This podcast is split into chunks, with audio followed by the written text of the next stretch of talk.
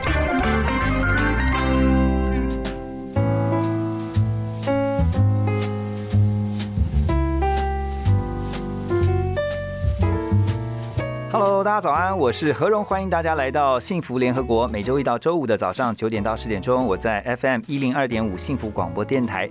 今天在节目，我们很开心邀请到，我觉得他们是台湾之光啊，或者是台湾的骄傲，而且他们是用他们的法品为台湾在国际舞台上面哈、打亮了名号。那一起来欢迎今天我们的来宾，Aromas 爱马仕的行销副总简秀芬咪咪，咪咪你好。Hello，何荣大哥好，各位听众朋友大家好。啊，咪咪，今天这个，呃，我们在邀请咪咪之前呢、其实我我们就发现这世界真小，因为其实我们在同一个跑团里面竟然认识。对啊，好荣幸哦。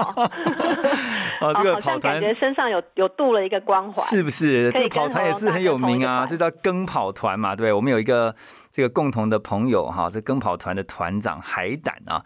那真的，他也是台湾之光哈。那我觉得很开心的是，今天邀请咪咪来聊的是你们这个品牌，因为你们这是 MIT 啊，这个我们台湾的品牌，而且你们在做的就是发品，包括了有洗发、有呃润发，还有包括像是头皮的保养啊，这些你们的产品是蛮完整的。但是先来聊一下，就说。嗯你们这个名字啊，一开始让我觉得很吸引的是 aromas 是什么意思？嗯，对，Aromas，它其实这个字我们在当初取的时候呢，嗯也跟我们想要做的事情有关系。因为在十几年前的法品呢，很多产品里面呢会添加比较化学的香精哈，嗯就是闻起来会觉得呃很香很香，留香性很久啊、但是呢，毕竟它对身体可能会有一些副作用，嗯所以我们希望可以用天然的精油。那精油的香氛呢，就叫做 aroma。哦。A R O M A 是 aroma，、嗯。那 aroma 这个字呢，我们发现全世界好多人用哦，嗯。很多品牌它开头都是 aroma。嗯。那后来想说，嗯，那后面呢，想到哎，我们是做法品的，嗯。那我们呢就把法师的丝这个音呢放在后面好了，所以就变成 aromas、这个字就嗯哦所以出来了。这是这个品牌的故事由来，然后呢哎，它是自创字，自创字哈，我也觉得这个看这个，我觉得哎，它是一个是什么一个复合字，就果然是哈。你们在二零零四年，你和你先生陈俊伟先生，你们就一起共同创立这个品牌。嗯然后你们在二零一七年打进了这个亚马逊 Amazon 的网站，嗯，好，那而且我必须要先说的是，Aromas 啊，就是我们 MIT 的品牌。不过呢，其实你们两位共同创办人，就是你先生，其实他们家族是很早就在做法品了，三代哦。嗯，六十几年前，从阿公时代开始就开始做法品，但是呢，他们以往在做法品呢是比较偏做美容美发店的用品，譬如说冷烫液啦，呃，一些造型或者洗发过程需要用的东西，或洗发精，比较偏护发类。嗯哼，嗯哼那从 Eric 开始呢，成立美科以来，一直到现在十几年，就是都很专心做头皮这一块。对，对，其实我们如果把法品的产品把它拉开来，你甚至连干洗头，它可能都是一个可以成立一个公司做。嗯，好嗯那我们就是很专心做头皮这一块，把这一块呢做得很深，做得很精，对，呃去研究头皮的问题。是是，你讲到头皮啊，这以我粗浅的认识哈，就是如果用形容的话，就好像我们在耕田一样，就是那个土壤一定要是健康跟肥你怎么那么聪明？没有，我真的很粗浅，我这个没有很专业，你知道吗？我但是我对头皮认识是说，你头皮要健康，你的头发才会健康啊，这是一个基本的概你怎么那么聪明？你念。怎么把我们公司的重要的话都把它讲出来？我们上课都是讲这个，头发就很像树叶一样。是啊好，那你那个土壤如果不健康，你树叶就不会漂亮的。是是是，所以对啊这个告诉我们，真的就说没有知识要有常识，没有常识要常常看电视。没有开玩笑啦。不过我觉得这是一个基本的概念哈。先来聊一下，因为你们的企业很特别，你们是属于 B 型企业。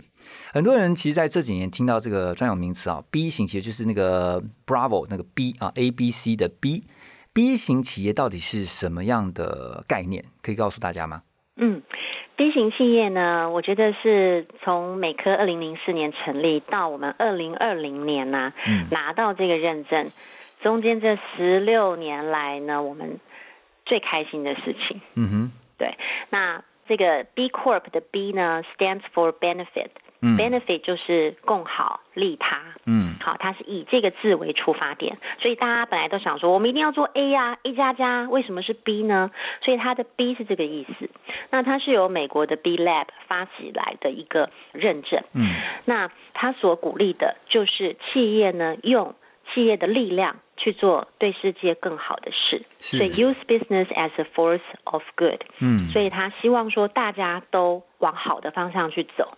那 B 型企业它有五大面向，像我们经常听到那个 ESG，嗯嗯好，三大面向。是那 B 型企业涵盖的更多，好，就包括了公司治理，然后员工的照顾，嗯环境友善、社区照顾跟客户影响力。嗯好，那这五个面向呢，B 型企业就会去看你在五个面向上面所做的努力。嗯那它的平和非常的严格，所以要成为一个 B 型企业很不容易，嗯但是非常值得争取。其实它是你要得到它的认证，其实是要非常努力的。然后对现在在全球呢，根据我这边拿到的资料哈，大概有超过三千四百家的 B 型企业。然后来自七十多个国家，一百五十个行业。而今天我们的来宾 Aromas 的行销副总 Mimi，他们的品牌爱马仕呢，就是其中之一。这个 B 型企业其实也是说，简单来讲，它就是兼顾获利，就是你一定要赚钱嘛。那你的企业才能够生存，你又有获利，但是你又可以有公平，然后呢兼顾公益的一个新形态的企业啊。所以台湾其实现在也有越来越多的企业就在思考一点，就是说我是不是也要让我的企业啊朝 B 型企业的这样的一个方式去啊努力。那特别提到像 Aromas 其实也做了不少，包括友善环境啊 CSR，就是你们想要发挥这个企业社会责任啊，这部分你们怎么做？呃，我觉得今天这个主题非常棒，因为 B 型企业的这个方向，永续的方向已经是显学了。嗯那我们一开始呢，在进入这个 CSR 的部分，其实我们是发现说。呃，我们一开始发现我们的洗发精可以帮助呃人家解决严重的头皮问题，嗯因为一开始我们在公司成立了一个健发中心，好，所以就是做洗头台，然后有是检测仪，有软体。那我们就想说，哇，那这样一个环境，我们来服务谁呢？先服务我们的客人，嗯好，所以我们就先邀请了一些长期使用我们产品的，或者是身边有认识严重头皮问题的人，嗯哼那就到这边来，我们就帮他洗头，洗头完了之后呢，就送他洗发精，就说好，那你这个问题你先洗这个洗发精，回去两个礼拜以后再过来再检测。嗯那刚开始也是为了优化我们的产品跟服务客人，那后来发现说，哇，这些人头皮问题很严重，而且影响到生活的品质，嗯没办法睡，没办法工作，好。那在一个月内解决了问题之后，我们发现可以改变整个人的生活品质，跟他的整个自信完全都不同了。是那就是从那一刻开始，我们发现我们产品是可以助人的，所以第一年我们就去呃全台的育幼院。我们去育幼院教孩子怎么洗头，然后送洗发精。嗯我们是从这里开始，然后从这里开始之后呢，我们就陆续接收到一些团体啦，或者是一些机构的需求，嗯就说，哎，我们这边是什么基金会，那我们也很需要这样的资源，那我们就过去。那就从各个团体的资源之后，我们就发现，哇，就是你可以看到，当你可以有能力帮助别人的时候，其实自己本身收获是更大的，对。就是整个团队受到那种感动跟回馈，嗯嗯嗯，大家会觉得这件事情是我们很想要做的事，这也是那是从这个开始。这也难怪说你们在这个过程当中就乐此不疲哈，不断的就乐在其中的去，既能够获利又能够回馈社会哈。对，但是我相信这一段过程，等一下我们要来聊，就是其实你们到国外也是经过了一段这个漫长的取经的经验啊，怎么样能够参考国际上的经验，然后把它带回到台湾来。那刚才也提到了，其实你们在这个品牌成立之后，除了参加国内外的这种大的美容展以外啊，从国际上面学到什么样的经验？OK，因为我觉得有一个展览呢，我们印象最深刻的是在意大利波隆纳的 Cosmoprof 美容展哈。嗯那因为我们所在的展馆是 Green and Organic 馆，就是它里面都是比较天然的产品。那我们是里面唯一一家台湾厂商。那我们就在看那个馆的时候，我们发现说，哇，很多的呃品牌前面呢就放一个大大的灯箱，放一个大大的 B。嗯，那因为我们已经认识 B Corp 了嘛，那时候我们还没有成为 B Corp，我们就觉得说，哇，原来企业的永续其实对国际拓展是很有帮助的。对，那它也更加深我们的决心，因为原本我们只是想要助人，好，那后来发现说，哎，其实永续这件事情，它是除了我们自己做了开心，它也可以对品牌加分的。嗯哼，好，所以其实国际面开始给我们很多的回馈哈，像 B Lab 它也是一个国际的组织，是，各国呢在往永续上面努力的事情，我们就可以学习到。好，举例譬如说我们在 Net Zero 这件事情，全球气候行动，我们就承诺二零三零年以前，我们公司呢要达到零碳排。嗯，好，那台湾是二零五零年嘛，世界各国也几乎都是二零五零年。嗯，但是这件事情其实已经刻不容缓了，所以我们希望可以提前呢去做这个努力。嗯，然后也加入 R 一十乘十的倡议，就是呢开始导入绿电。那原本我们是承诺二零二五年要用十趴的绿电，那我们今年就可以达到。那我们会继续把自己的目标提高。那在产品面的话，国际都很着重产品的包装嗯是不是永续的。嗯嗯，好所以像永续这件事情，我们的瓶身原本就是塑胶的嘛，对，好，那你怎么样可以用再生塑胶的材质，好、嗯去更优化它？所以我们现在用的是牛奶的塑胶瓶，回收再制的。好，哦，是哦，对，所以说我们就得到了一个认证，这个嗯。认证叫摇篮到摇篮 （Cradle to Cradle）。嗯那我们是亚洲第一支 C to C 同级的认证，嗯嗯那它就是认证什么呢？认证你的包装，认证你生产过程，还有认证你的用水用电是不是都符合永续的概念。是。好，那我觉得这个也很重要，就是产品的包装。我觉得你们的这个包装哈，嗯你们的这个产品很好认，因为在设计上面，就是你的瓶身有一个缺角，对，对不？对？就是人家一看，哦，这是 Aromas 的，对，而且是不是就是这个设计得到这个德国的 IF 设计大奖啊？没错，没错。哇，所以这个不只是内装物都，很兴奋。内装物是友善环境，你连这个外包装，你的产品设计也要可以是得到国际设计的认证。对，其实我们我们出国去展览的时候呢，我们尤其是在欧洲展的时候，嗯很多客户来看都会觉得我们应该是意大利的品牌或是德国的品牌哦。所以当我们说我们是 Made in Taiwan 的时候，大家就哇塞，台湾这么厉害。那我一定要讲一下这个缺角哈，为什么洗发精它本来为什么会这样设缺一角？对，对，这个 missing corner 其实它是一个提醒。你想想看，它放在浴室里，它缺了一角，你看到说，哎，为什么缺一角？我就要提醒你说，这就是你的头皮。我们一般都会关注哦头发跟脸，嗯哼，可是你忘了这个角，你就不完整了。嗯哼，好，那用在我们企业其实也是，它提醒我们，我们常常在关注社会上的需求或是永续议题的时候，我们都会关注最明显的那块。可是呢，被遗忘的 missing corner 那块很重要，嗯也是我们一直在做，做了这几年，我们发现，哇，有一群人都很少被人家关心，是谁呢？就是照顾者。嗯照顾别人的人，可能是志工，可能是老师，可能是家里有长照的长者需要照顾的照顾者。嗯好，那这群人其实身心俱疲啊，而且没有人觉得他们应该要被照顾。是好，所以呢，我们就开始了喘息服务。从二零一九年、二零二零年到今年，我们都一直延续做这件事情，嗯哼，就是让他们可以获得喘息。我们怎么样可以实际帮助到他？嗯。对，然后就变成我们在做社会关怀的一个重点。我我觉得这样听到这边，我觉得这好有意义哦。就是说，从产品瓶身的设计，一直到衍生你们希望能够去推动的一个理念啊、m i s s i n g Corner，、真的是觉得很有意义耶。你们这个 idea 很棒哎。然后它不只是在设计上面，它可以表达你们的理念，然后进一步的就是在你们做这个 B 型企业的时候，兼顾获利跟社会责任，你们还看到了被遗忘的角落。哇，这个我觉得好多好多面向，有没有？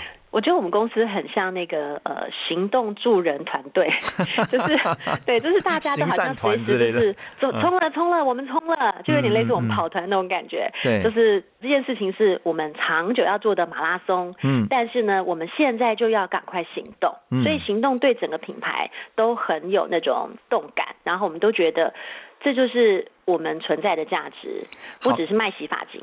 那我再问一下哈，在经营上面，因为我看到其实你们除了在台湾你们有这个市场以外，其实你们还做外销，就是你们也打进国际，嗯。所以我们才说你们是 MIT 是台湾之光哈。可是我就马上想到国外的跟台湾这边哦，国内外的光是洗头发这件事情上面，哎，会不会有不同的这种，比如说沐浴习惯呐，或是怎么样嗯去针对不同的人种去设定这种策略啊？这个问题非常好。嗯那其实这也是一开始我们会思考的问题，因为产品在台湾有了大概十年以上的基础了，嗯我们才敢走出去。我们认为我们准备好了走出去。那你说不同的习惯，当然有，还有各地气候的差异。对像韩国他们是每一天早晚每一天都要洗两遍的，嗯好那他们就会洗的比较多次。嗯好，那像我们洗发精，我们都鼓励大家一次要洗两遍。好，但如果你像韩国这样的干性头皮的人，你一次洗头你就洗一遍就好了。对好，那呃，另外在欧洲呢，我们是想说，我们的产品虽然可以解决一些像干癣、脂漏性皮肤炎的这些症状哈，但是它走到国外是不是也能帮助到他们？嗯那后来我们就发现，我们第一个客人是俄罗斯嘛，第二哦个客人是德国。嗯哼好，那俄罗斯那时候我们是进到他的连锁的美妆，嗯那德国呢？德国的客户他是本来还不敢，本来他想说，哇，我们来自台湾的法品，因为他们的法品是非常成熟的，嗯所以他先让他的家人用，用完了再让他全部的经销商用，嗯用完了才推到市场。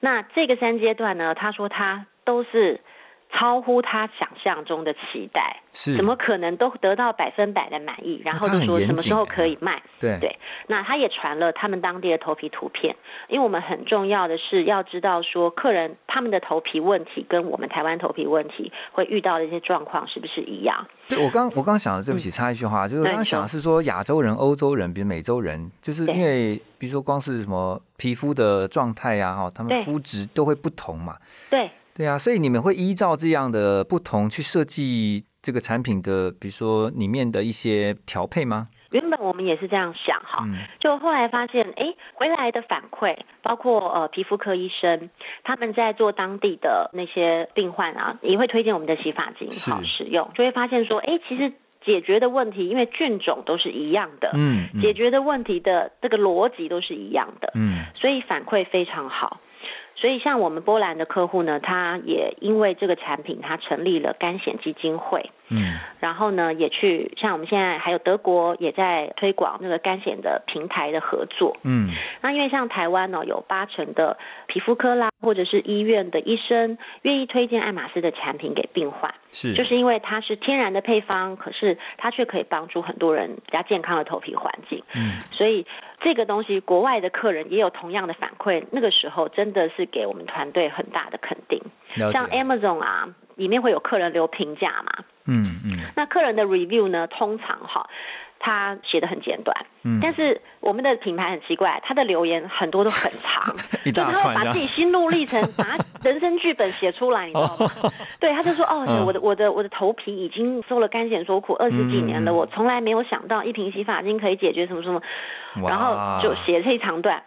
对，然后我们就会把它呃约会的时候，我们就把它呃跟大家分享嘛，那大家就会觉得很感动，说哇天哪，我们美国人也可以帮，德国人也可以帮，波兰人也可以帮，嗯嗯，就真的觉得真的更兴奋真的听到这边觉得真的是台湾的骄傲。那国外有一个 pool free 的运动，就是 shampoo free 嘛，就是不要用洗发精来洗头，就是他们强调是用清水就可以洗头，你怎么看呢？嗯嗯，proof free 就是 shampoo free，好，嗯。那不用洗发精的话呢，其实就要看你的头皮状态，好，对，那因为我们一般的头皮都会新陈代谢，跟我们的脸皮是一样的，嗯。好，它一样都会就是皮肤角质层会代谢，嗯。那也很容易会堆积一些脏污啦、油垢啦、固态油脂。好对，那像固态油脂这个东西，它就是用水或者是一般的洗发精都很难洗掉的。嗯。好，所以我们会建议说，如果有明显头皮困扰的人，尤其像脂漏性性皮肤炎、毛囊炎、干癣，更要注意头皮的清洁。是好，所以你必须要注意自己的头皮是不是适合的。那像固态油脂的部分，我们就会推荐说用明星商品 Five Alpha 五 Alpha 的杰利尔头皮净化液这种液态的净化液，嗯去把它去除掉。好，那所以附着在头皮上、发丝上的脏污很重要，除了头皮之外，还有发丝。好，嗯嗯然后呢，洗发精的挑选呢，也建议挑选温和不刺激的，然后不含化学防腐剂、不含皂碱的、嗯弱酸性的，好温和界面的洗发精。但我先问一下哈，就是说，嗯那我怎么知道我的头皮是属于哪种？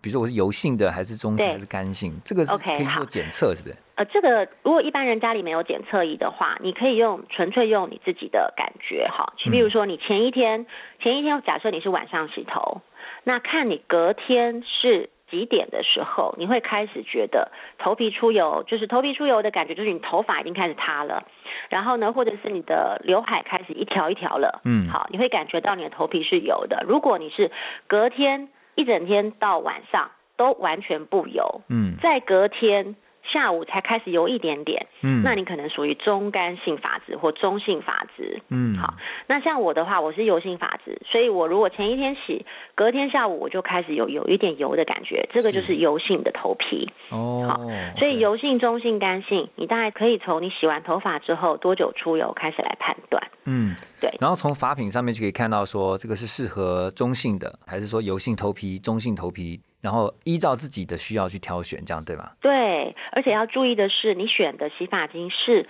针对你头皮的属性，而不是头发。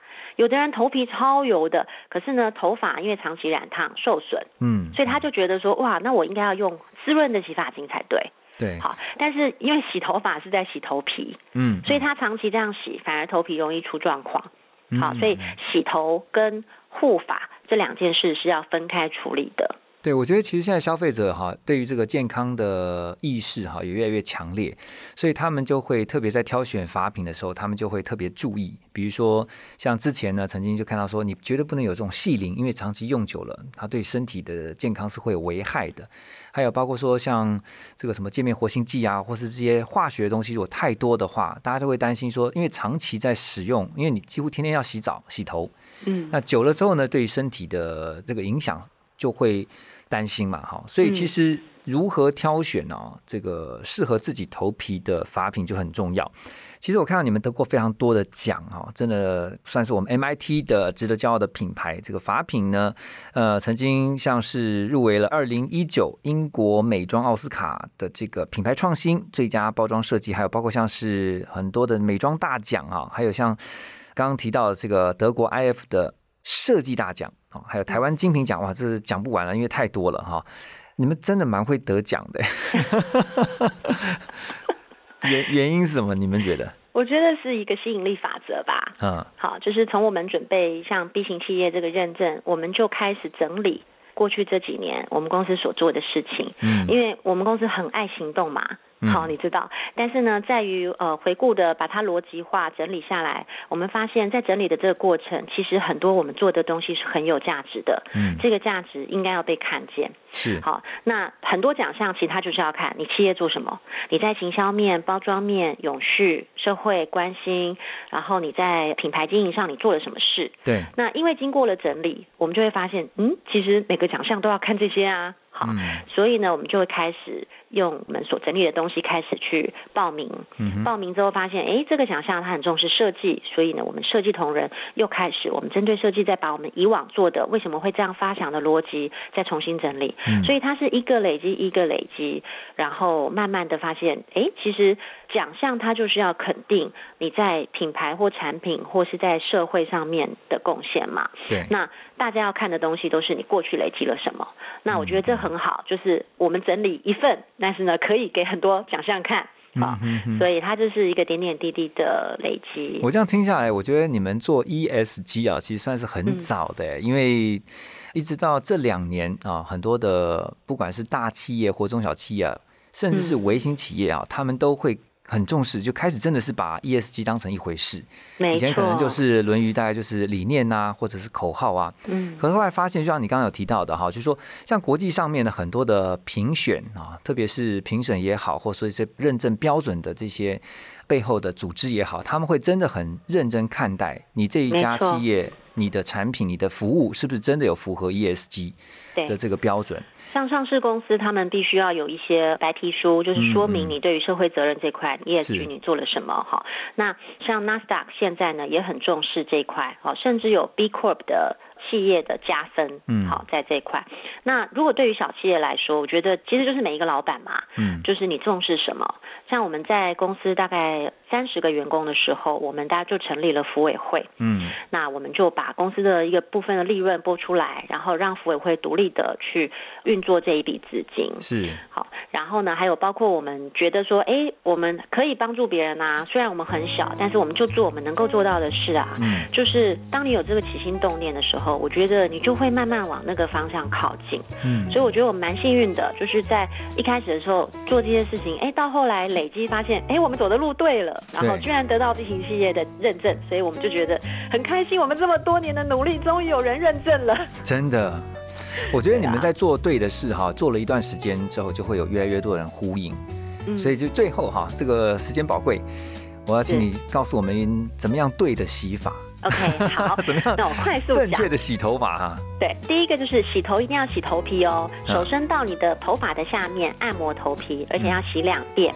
好，嗯然后第二个呢，就是不是洗发丝哈，是洗头皮，然后呢要避免固态油脂的堆积。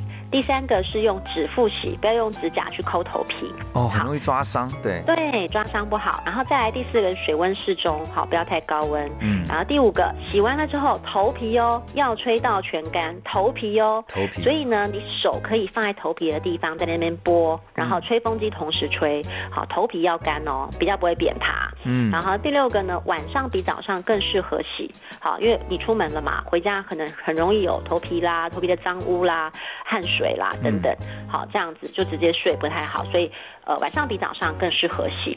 好，这是一些比较基础的正确洗头的方式。对啊，总之来说哈，这个 missing corner 就是被遗忘的角落，我们要知道，就是我们非常重要的头皮。而且 Yeah，这个头皮呢，不只是影响我们的发量啊、甚至可能会影响到我们的健康，就是说像包括连睡眠都是。所以今天真的很谢谢 Aromas 的咪咪啊，来分享了这么多啊，下次有机会再邀请你来，呃，再分享其他的。我觉得你们在做的很多的事情其实是有意义的，我相信就是会有很多人。会一起来支持你们的，谢谢你们，谢谢谢咪咪，谢谢你，好哥拜拜，拜拜。